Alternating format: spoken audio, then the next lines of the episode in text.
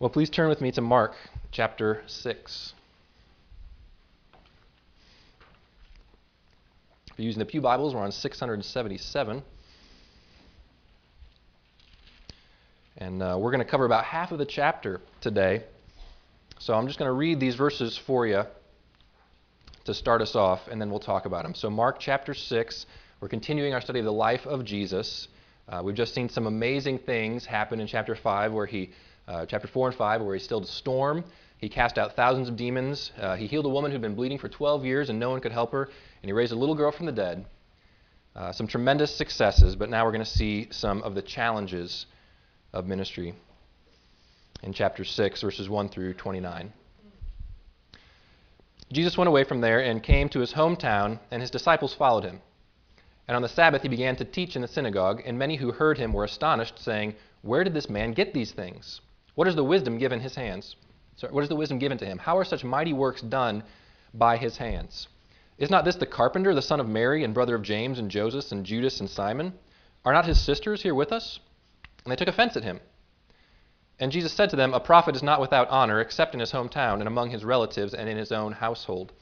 And he could do no mighty work there except that he laid his hands on a few sick people and healed them. And he marveled because of their unbelief.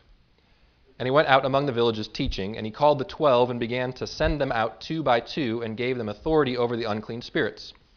He charged them not to ta- he charged them to take nothing for their journey except a staff no bread, no bag, no money in their belts, but to wear sandals and not to put on two tunics. And he said to them, Whenever you enter a house, stay there until you depart from there. And if any place will not receive you, and they will not listen to you, when you, when you leave, shake off the dust that is on your feet as a testimony against them. So they went out and proclaimed that people should repent. And they cast out many demons and anointed with oil many who were sick and healed them. King Herod heard of it, for Jesus' name had become known. Some said, John the Baptist has been raised from the dead. That's why these miraculous powers are at work in him. But others said he's Elijah, and others said he's a prophet like one of the prophets of old. But when Herod heard of it, he said, John, whom I beheaded, has been raised. For it was Herod who had sent and seized John and bound him in prison for the sake of Herodias, his brother Philip's wife, because he had married her. For John had been saying to Herod, It's not lawful for you to have your brother's wife. And Herodias had a grudge against him and wanted to put him to death, but she could not. For Herod feared John, knowing that he was a righteous and holy man, and he kept him safe. When he heard him, he was greatly perplexed, and yet he heard him gladly. But an opportunity came when Herod, on his birthday, gave a banquet for the nobles and military commanders and the leading men of Galilee. For when Herodias' daughter came in and danced, she pleased Herod and his guests. And the king said to the girl, Ask me for whatever you wish, and I will give it to you. And he vowed to her, Whatever you ask me, I will give you, up to half my kingdom. And she went out and said to her mother, For what should I ask? And she said, The head of John the Baptist. And she came in immediately with haste to the king and asked, saying, I want you to give me at once the head of John the Baptist on a platter. And the king was exceedingly sorry, but because of his oaths and his guests, he did not want to break his word to her. And immediately the king sent an executioner with orders to bring John's head. He went and beheaded him in the prison, and brought his head on a platter, and gave it to the girl, and the girl gave it to her mother. When the disciples heard of it, they came and took his body and laid it in a tomb.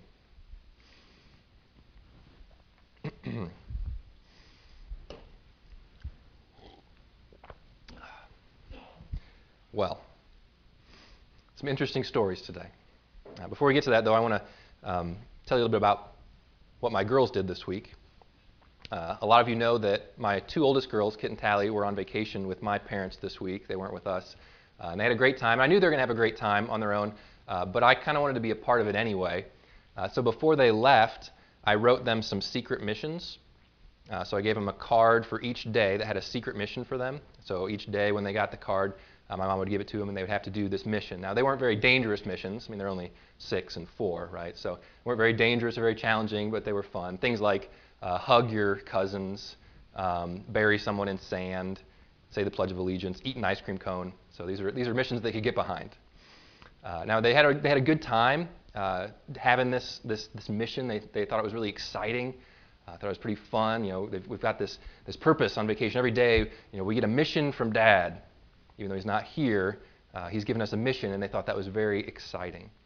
Uh, as I was reflecting on that this week, how they really enjoyed and had a great excitement being involved in this mission, uh, it reminded me that that's that's basically uh, a trait of all humankind.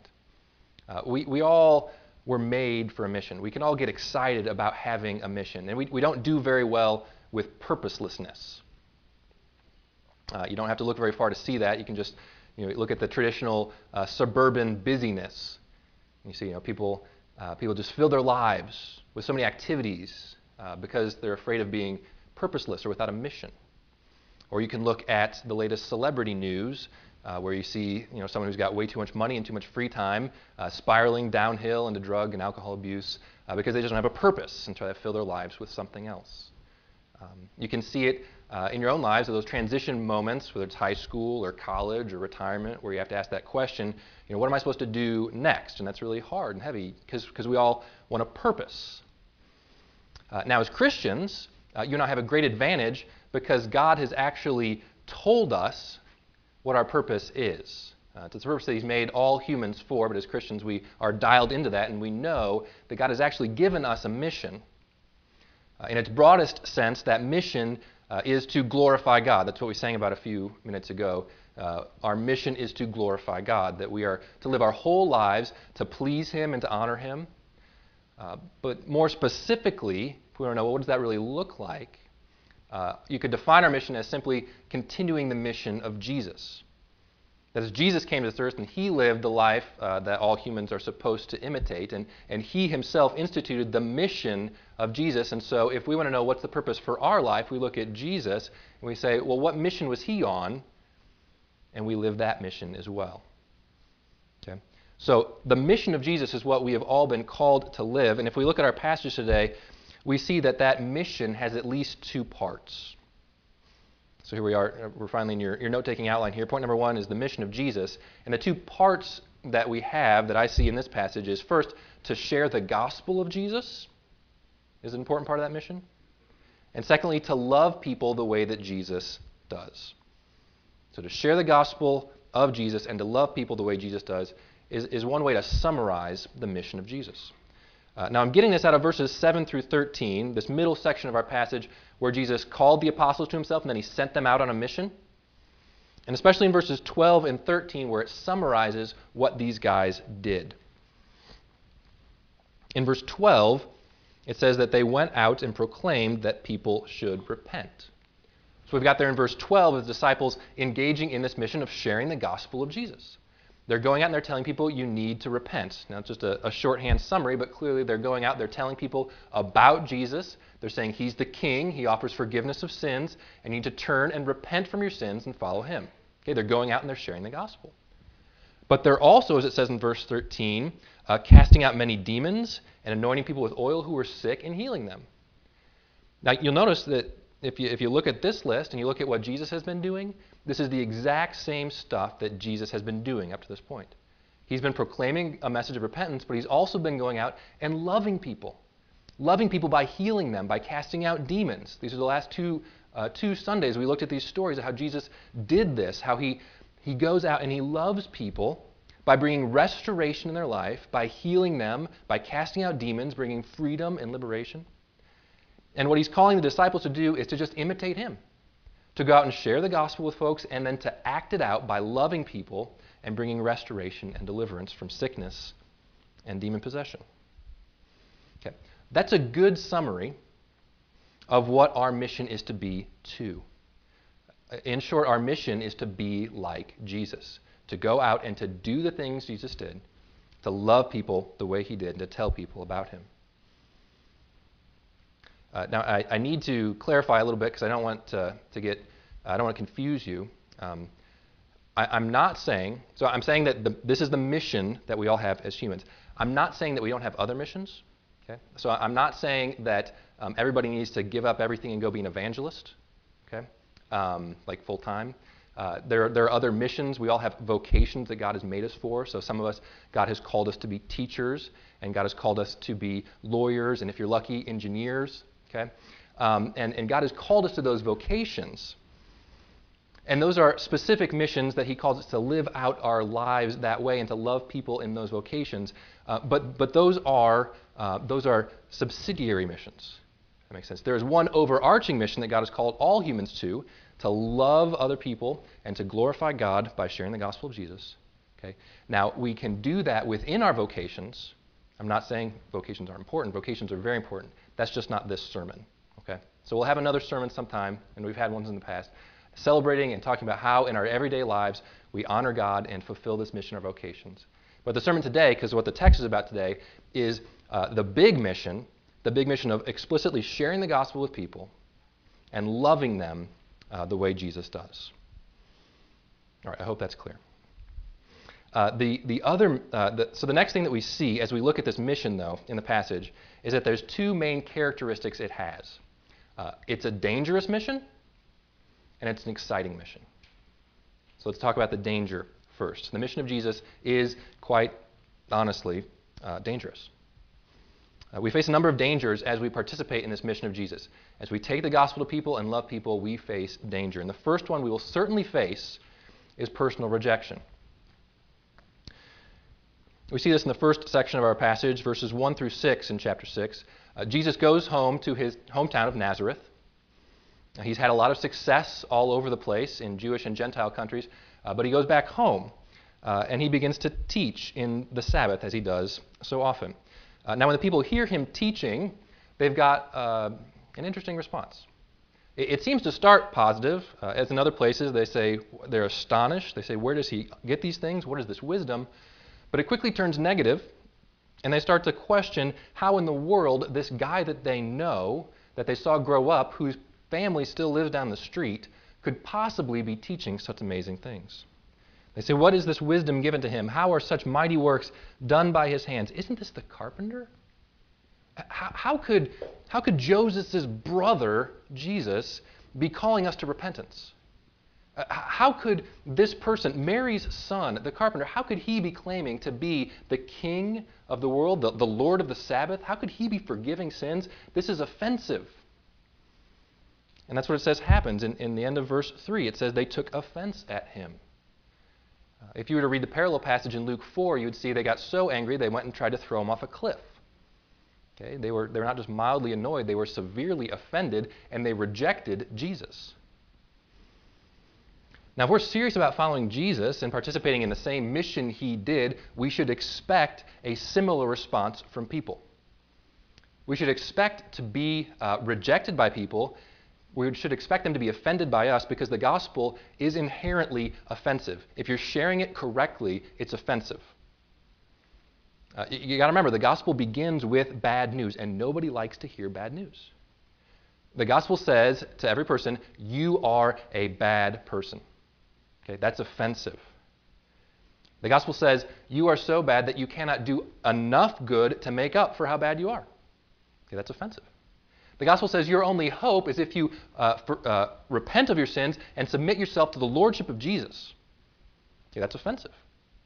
See, we like to hear, I'm a good person. Uh, I can make myself uh, better. I can earn God's favor. And at the very least, I can be in control of my own destiny.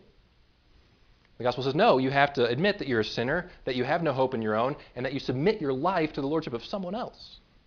Okay, that's very offensive. You tell, share that with people, some of them are going to outright reject you because they don't want to hear that. Now, of course, the gospel is not just bad news. Of course, it's, it's overwhelming good news. So when we hear that bad news, the gospel has an answer for it and says, yes, you are bad, but, but Jesus loved you so much that he died for you. You can't do anything, but Jesus did it all for you. And if you submit to Jesus, his lordship is a good lordship. He's a kind shepherd who will lead you in green pastures and give you a better life than you could have ever had on your own, under your own authority. Okay, it's, it's overwhelming good news, but even so, some folks, when they hear the gospel, will hear only the offense of it and they will reject you. And I just want to be honest. That's part of the mission of Jesus. You will be rejected by some. It's kind of a dangerous mission. Uh, the second danger that we're likely to encounter is that we're likely to face physical hardship. In verses uh, 7 through 11, uh, Jesus really uh, sets the disciples up to expect physical hardship as they go out on their mission. Verses 8 and 9, he tells them what they're allowed to take. He says, You can take nothing except a staff and some sandals. Okay, so no bread. Don't take any extra food. You can't have a bag to carry extra stuff in. Uh, no money in your belts to pay for things. Uh, you can't wear an extra tunic. So you can have your normal everyday tunic, but the second one would be if you were left outside in the night and it's cold, you'd want a second tunic to keep yourself warm. He says, none of that. He's saying you guys can't go out with any safety net. He's setting them up so that they can own, they have to be completely reliant on the hospitality of the people who they're going and talking to. So they're going there, and he says if you enter a house, so if someone welcomes you in their home, then you stay there and they'll take care of you. Okay? Uh, now, now, the unexpected thing, that, that was unexpected to me, uh, I, I, was kind of thinking that maybe when Jesus set them up for this hard situation, that he'd give them a promise, like, you can't take any safety net, but don't worry, everywhere you go, you'll be accepted, and so you won't have to suffer any hardship. So there's just a test of faith, right? So just, just don't, you know, just take your staff and your sandals, but don't worry, you'll be okay, because someone will always welcome you in, and you'll be provided for. But he doesn't say that. Okay? In, in fact, he tells them, be prepared for people to not accept you. He says in verse 11, uh, th- there will be places. Okay? If, if there's a place that will not receive you, then you, you shake the dust off your feet and you kind of you tell them the judgment's on their own shoulders. But, but notice what he's, he's saying. He's saying there will be places where you will go and you have nothing but a staff and sandals and, and you don't have any money to buy food. You don't have money, money to, to hire someone to take you in. You don't have an extra cloak to keep you warm at night. And you won't have a place to stay. He's setting them up to experience physical hardship. Now, again, I want to be clear for all of you. Um, this is a special training mission that Jesus is sending the disciples out on. Uh, these specific instructions aren't repeated for us. This is not, don't, don't leave here thinking I'm only allowed to have a staff and sandals. I can't have two coats or anything like that. That's not what he's saying here. But the principle is still in play. We need to be prepared to encounter physical hardship. If we're serious about following Jesus and his mission, that's part of the, part of the picture. Um, you, you will be rejected by people, and sometimes that rejection will lead to you encountering physical hardship. It's just part of the package.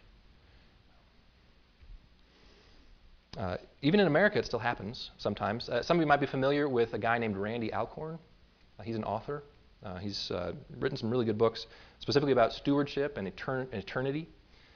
Um, when you hear his story, you'll understand why. Um, he was a, a, pastor for a while. About 20 years ago, he was, in, he was engaged in the mission of Jesus, and he was, um, he was working with some other people to peacefully protest at Planned Parenthood clinics near where he lived.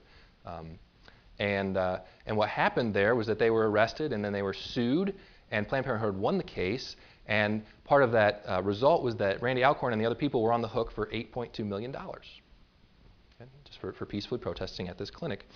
Um, so if he had kept working, then Planned Parenthood could have garnished his wages and taken all of his assets. Uh, so he didn't want that to happen. So what he had to do, if he didn't want Planned Parenthood to take any of his stuff, uh, was that all, he had to divest himself of all assets. I think he did this before the actual trial. So he couldn't own anything, and then he couldn't earn any more than minimum wage because any more that he would earn over minimum wage would go directly to Planned Parenthood. And he gets he gets like half a million dollars in royalties from the books that he writes. So he had to get rid of all those, get rid of all his income, and only make minimum wage. And for 20 years, he's done that. Okay? God's provided in lots of different ways, but for 20 years he's lived uh, with that sort of hardship. Now, in a global perspective, that's really not a big deal.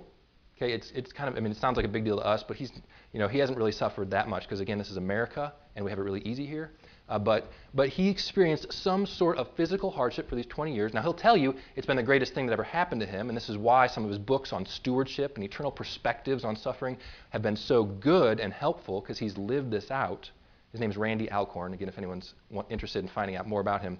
Um, but, but he's experienced some hardship. And this is just one example of what happens. When you're serious about following Jesus, sometimes people reject you, but they won't stop with just rejecting you personally. They're going to persecute you, and they're going to try to make your life difficult, and sometimes it happens.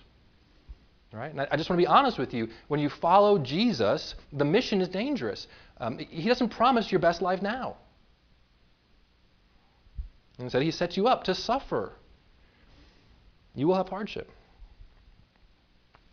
Um, of course, it, it, gets worse. It'll get better eventually, but it gets worse. Uh, we also possibly face death. So we see in the story of John the Baptist in verses 14 through 29. Uh, this, this section tells the story of John's beheading in, in a flashback. John came before Jesus did, but he did the same mission where he's calling people to repentance and he's loving people like Jesus did. Um, and John spoke the truth to people who were in power, And they didn't just reject him personally, they put him in jail, and ultimately they killed him. Uh, see, there was this King Herod uh, and, and his wife Herodias. Now, both of them were married before to other people. Uh, Herod put away his wife, and Herodias put away her husband. The, the really shocking thing was that Herodias, the woman, was married to Herod's brother. So they got divorced, and then he married Herodias. And John says flat out, guys, you can't do this. Uh, it's not lawful for you to marry your brother's wife. So we got arrested for that. And Herodias, the woman, she was so upset with this, she didn't let it go, and she did everything she could to scheme and manipulate to make sure that John the Baptist got killed for what he did. You know, it's a, it's a pretty uh, seamy story, but the daughter comes in, she does the sultry dance for the king, uh, and he agrees to give her whatever she wants. So she goes to her mom, and the mom says, Well, just ask for John the Baptist's head. So she does, and Herod feels obligated to do it. And so he goes and he has John the Baptist beheaded. Now, by and large, as far as I know, this sort of stuff isn't happening in our neighborhood, um, but it's happening around the world. Uh, and if you want to find out more information about your brothers and sisters around the world who are experiencing situations like this, where they're, they're uh, following Jesus and putting their lives on the line, um, there's lots of places you can go to find out more. One of them that's easy to remember is called uh, persecution.com. This is a, an organization called Voice of the Martyrs, and they track uh, our brothers and sisters around the world who are in hostile places like China and Iran and Pakistan, places where it's not legal to be a Christian or to share your faith with other people. And people are putting their lives on the line right now, today. Your brothers and sisters around the world are putting their lives on the line as they follow in the mission of Jesus, because sometimes when you follow Jesus, it means that you'll face death. Okay, it's a dangerous mission. Have I scared you yet? Nobody's left yet, but maybe you're just being polite. Um, I just want to be honest, though. Like, this is what the Bible says. If you follow Jesus, you can expect rejection. You can expect, um, you can expect hardship. You can even expect there to be death. There's a lot of danger in this mission. It's not like the missions I gave my girls. You know, there's no danger in eating ice cream or burying a relative in sand, but there is danger in following Jesus. Now, at this point, it would be um, the sane question to ask well, then why would anyone do it? If there's so much danger involved in following Christ, why would anyone do it? Um, which is really kind of similar to asking the question why would anyone have kids? Um, because having kids is a dangerous mission. There's certainly a lot of hardship involved. Um, from what I hear, uh, pregnancy and childbirth itself is not a lot of fun. Uh, and then they come home and they take over your whole life. Uh, and they, t- they steal your sleep and they make demands and they yell at you. They don't thank you nearly enough.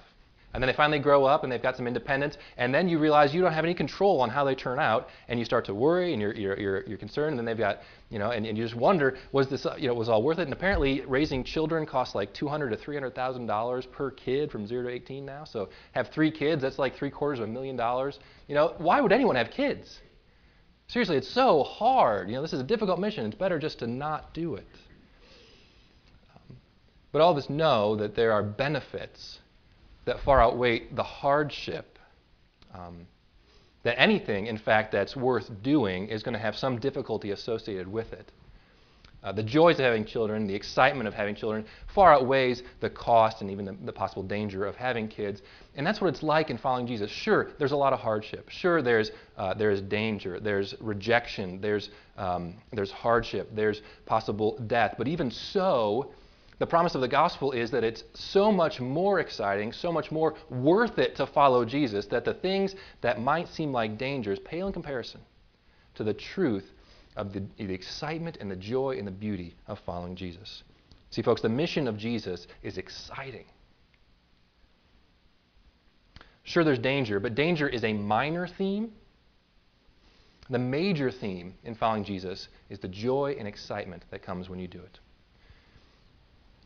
I've got three reasons here why we can be excited about following Jesus on his mission. And the first one is that Jesus really changes lives. He really does. In chapter 6, verses 1 through 6, the focus is on rejection. Uh, that here in Jesus' hometown, people reject him, that there's only a few people who have faith to be healed. Uh, but it stands out as an odd exception in the overall story of Jesus. Uh, what we've seen so far is that everywhere he goes, there are crowds following him, and there are tons and tons of people who are coming to him for healing, and he's delivering them, and there's amazing things happening.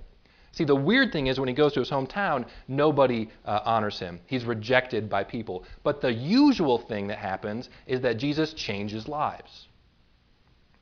He even notes in verse 4 that it's, it's weird that a prophet is not without honor except in his hometown. See, the, the, the rejection is an exception. Jesus changing lives is the normal way it works. And that's encouraging for us because we can think, well, you know, danger, rejection, I'm just going to share the gospel with people and everybody's going to reject me and it's going to be horrible. But no, what actually happens is that God works in people's lives and Jesus brings change. I mean, just think about your own lives. Everybody sitting here is a testimony to the fact that Jesus really changes lives, that not everybody rejects him. You think about your own story, the trajectory that you were on before you encountered Jesus. Or think of a close friend or someone that you know who has been saved by Jesus Christ. You, think about what they were headed for, what you were headed for, and what Jesus did in your life. He changed you. you know, I, I, think about a friend of ours that we knew in college uh, who was an agnostic, just didn't have much hope in life, um, he was a couple years ahead of me, and so there were upperclassmen who'd been working on him for a while. And over a course of time, God just worked in his life that he repented and he became a Christian. And then he just started hanging out with Jen and me. It was like a classic third wheel in our relationship, but it was great. Um, we found some three handed card games to play. We'd hang out together. And he'd ask questions and just become this growing, hungry person. He wanted to know more about Jesus. And now he's just this, this great guy who's following Jesus. He's got a wonderful family. He's passing on a godly heritage. And, and I look at the guy who he is now, the guy he was, I think Jesus did that. He did that. This is the mission of Christ. Not everybody rejects. A lot of people have their lives completely changed. Um, now, now, we got some friends who have had um, you know a number of kids and they're, they're pretty sure they're done. But every so often the mom gets baby fever. You know, you ever heard about this? Like where, where you, you just kind of get this irrational desire. You know, I just want another kid. You kind of forget about all the hardship and you just think, oh, I need, I need another child. Well, when I think about people getting saved, I kind of get baby fever Like, you know, like I just kind of think it doesn't matter how, how hard it's going to be. You know, sure, when, when people get saved, they've got all these questions, they take all your time, and they, they still screw up a lot, and they don't know how to act around you. But it's just so wonderful. It's so wonderful to see new life. And I just, I want this place to be a place where a year from now we look around and we see, you know, this person had their life changed by Jesus last year. And, and he did that. And that's an exciting mission. It's going to cost some stuff, it's going to be dangerous and hard, but it's worth it. It's worth it. The other exciting thing about following Jesus on the mission is that he actually lets us be involved. Uh, when I gave those, my girls their secret missions this week, um, I don't think they would have enjoyed it very much if I said, hey, girls, I've written these secret missions. Now, you guys just sit there and watch while I do them for you. I don't think they would have enjoyed that very much. Uh, part of the excitement for them on this, this thing, this task I gave them, was that they actually got to do it. Um, and that's Jesus' plan all along. It's always been his plan for us not to just sit back and watch him do things, but for us to get in the game, to be involved and to follow him. Um, you, you, notice this in our passage um, also. Uh, when you see Jesus calling the 12 disciples and he sends them out to teach and to, to have um, authority over unclean spirits, uh, this was part of his plan the whole time. Back in chapter 3, when he called the apostles um, in 314, uh, he appointed the apostles, and he said, so that they might be with him, and that he might send them out to preach and have authority to cast out demons. Okay, so all the way back in chapter 3, when he called the 12, that was his plan. They're going to hang out with me, and then I'm going to send them out, and they're going to teach, and they're going to cast out demons.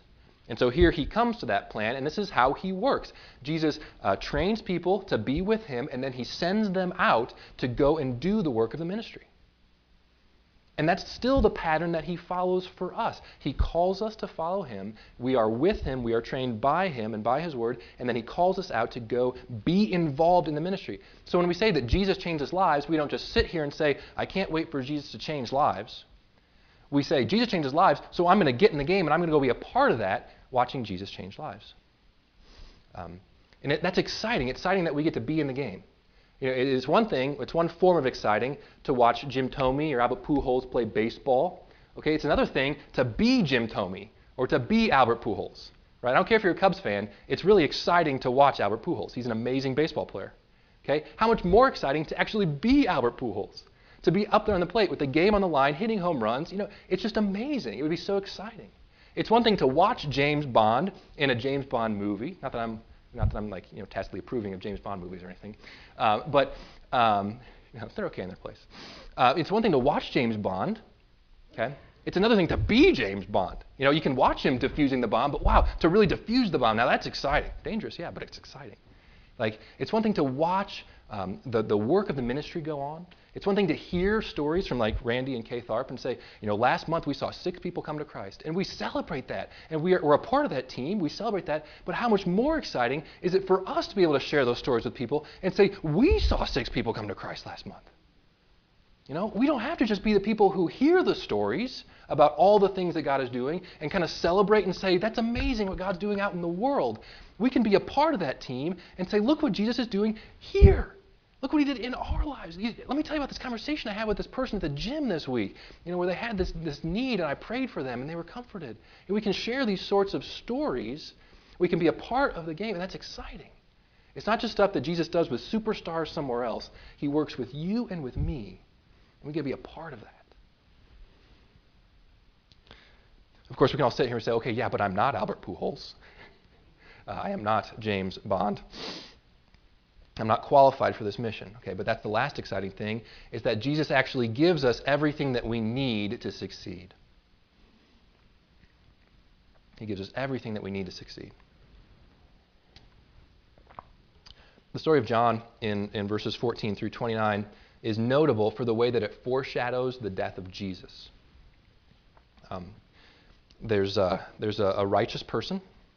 Uh, the ruler knows that they're righteous, and yet, uh, opposition forces come in and pressure the ruler to hand over the righteous person to death, and the righteous person is killed. Uh, and it's intentional that this story here foreshadows the death of Jesus because the death of Jesus is the most important story in the gospel and in the world. Uh, it's the central story for everything that we do, and that's everything that we need to accomplish this mission. The gospel of Jesus provides everything that we need to be successful in accomplishing his mission. Um, see, first of all, it provides the message for us. The gospel of Jesus is the message that we need to go out on this mission. Uh, you don't have to know a whole lot of fancy stuff. You don't have to know, you really don't have to know a lot of stuff at all. All you have, if you're a Christian, if you believe the gospel, then you have everything that you need to share the gospel. Okay? There's, there's no special training required, there's no special degree. Uh, you just have to know okay, I'm a sinner. I've been saved by the grace of Jesus. He died for me. Um, he gave me his righteousness. If I put my faith in him, I'm saved by grace. Like that's that's the gospel. It's it's really simple. It's what we all believe. It's what we preach here every week. And that's all we need to know if we're going to be a part of this mission. That, that's all we have to share. There's no special knowledge. You're, you're, talking with somebody and they ask you, well, you know, so my life's falling apart. What do I need to, to do to become a Christian? You say, well, you just admit that you're a sinner. That Jesus died for you, that he paid the penalty for your sins. Put your faith in him, accept that free gift. That's all. That's it? Yeah, that's it. That's how it works. And of course, I'm always available for you. If you know, you call my cell phone, you're like, Pastor, I don't know what's go- I don't know what to do. I don't do. I'll talk you through it. You know, be like landing an airplane, right? I'll be your air traffic control. Um, but it's, it's not that hard. The gospel of Jesus is the message. It's all we need. Uh, but the gospel of Jesus also provides the power uh, because the other amazing thing about the gospel is, is you get forgiveness of sins, but you also get the Holy Spirit. So all of us sitting here today who have received Jesus as our Savior have the Holy Spirit in us. So God Himself is in you, uh, which means that when you go out to share with someone, uh, when you go out to love somebody, you're doing it in the power of Jesus. Uh, he'll give you the words to do. He'll give you the, the leading. Um, he'll give you the, the courage and the power to, to go out and to do it. Uh, you have the Holy Spirit. Uh, it also, the gospel of Jesus also provides the motivation for doing this. Okay, so, so we got the message, we got the power, but we could still be sitting back at home. But no, the gospel provides the motivation. Uh, first of all, it overcomes our fear. So let's flick back, look at all these dangers. I mean, we, we fear personal rejection. Um, well, we can overcome that. We can overcome that. We don't have to be afraid of man because in the gospel, uh, God declares that He loves us. He loves us so much that Jesus died for us. So who cares if everybody in the world rejects us? We've got Jesus. Um, we could be afraid of physical hardship, uh, but God says in the gospel, I love you. I love you so much I've given you my son. If I've given you my son, I will also, along with him, graciously give you all things. He says, I'm going to provide for you. I'll take care of you, even in the midst of hardship. And Randy Alcorn's story um, is a testimony to that, how God has provided for 20 years through not owning anything, through only earning minimum wage. So God will take care of us. Uh, and in, in, the issue of death, we can be afraid of death, but the gospel says, um, you know, Jesus says, I've already paid the penalty for your death. So when you die, you don't have anything to fear because you get to be with me. I said it last week this way that, that there's no scenario in which we are not victorious. That's what it means to be a Christian. There's no scenario in which we don't win. There's nothing to be afraid of. So we've got great motivation. We overcome that fear, but we also have the great love as we understand the gospel, the grace that Jesus has poured out on us. Uh, how much he loves us and how much he loves others, that motivates us to go out and to share with those who are perishing.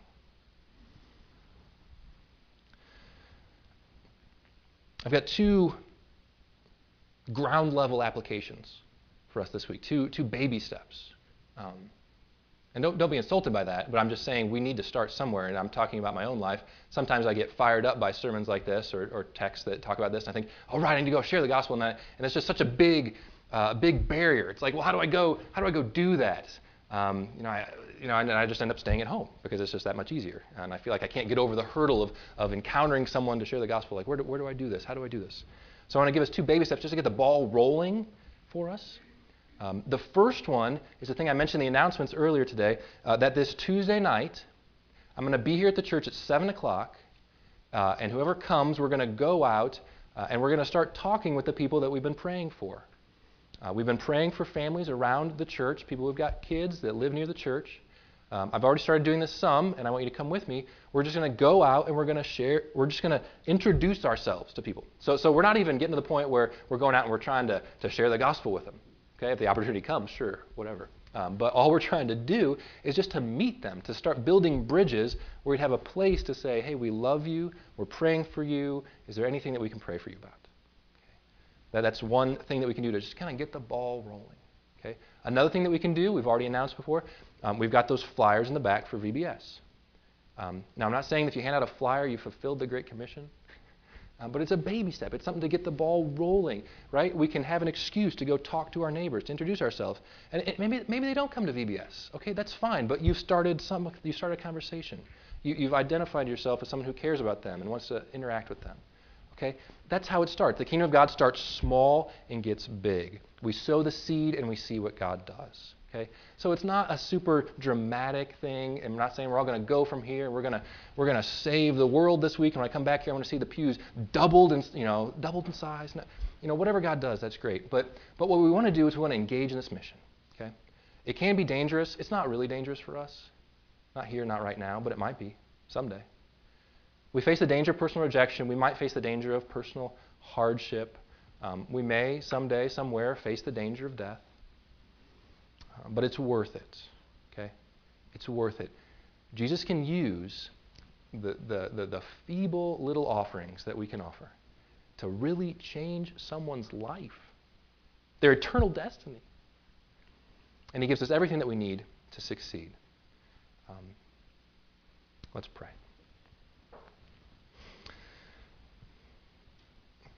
Uh, Father, this is um, by no means the end of, of all you have to say about your mission and about sharing uh, the good news of Jesus with others. Um, it is, in fact, uh, the smallest beginning. But Lord, would you empower us um, to take an initial step? Uh, and, and, Lord, I, I, the, the, ideas I've had for ways to take baby steps are just my ideas, um, and, and, I submit to your leadership and to your work in the lives of all the people here that you would lead all of us to, to identify what, what are the things in our own lives. Um, what, where are the areas where we can just take a baby step to just get to know somebody, to just create the possibility where we might be able to have a relationship with a non Christian and share your life and your love with them. Um, and there are some folks here who have been diligently doing that for many, many years and have seen the fruit that you've given, and I thank you for that. I pray that you bring more fruit. Um, Lord, we, you know, we, we just have that baby fever. We have that desire for you to bring new converts to life in you. Um, and so we pray that you would do it, and we pray that you would show us how to get in the game, how to be faithful, and how to see you do wonderful things, that we might be able to share stories with others about all that you have done in our midst and in our day. Uh, we pray this all in the name of Jesus. Amen.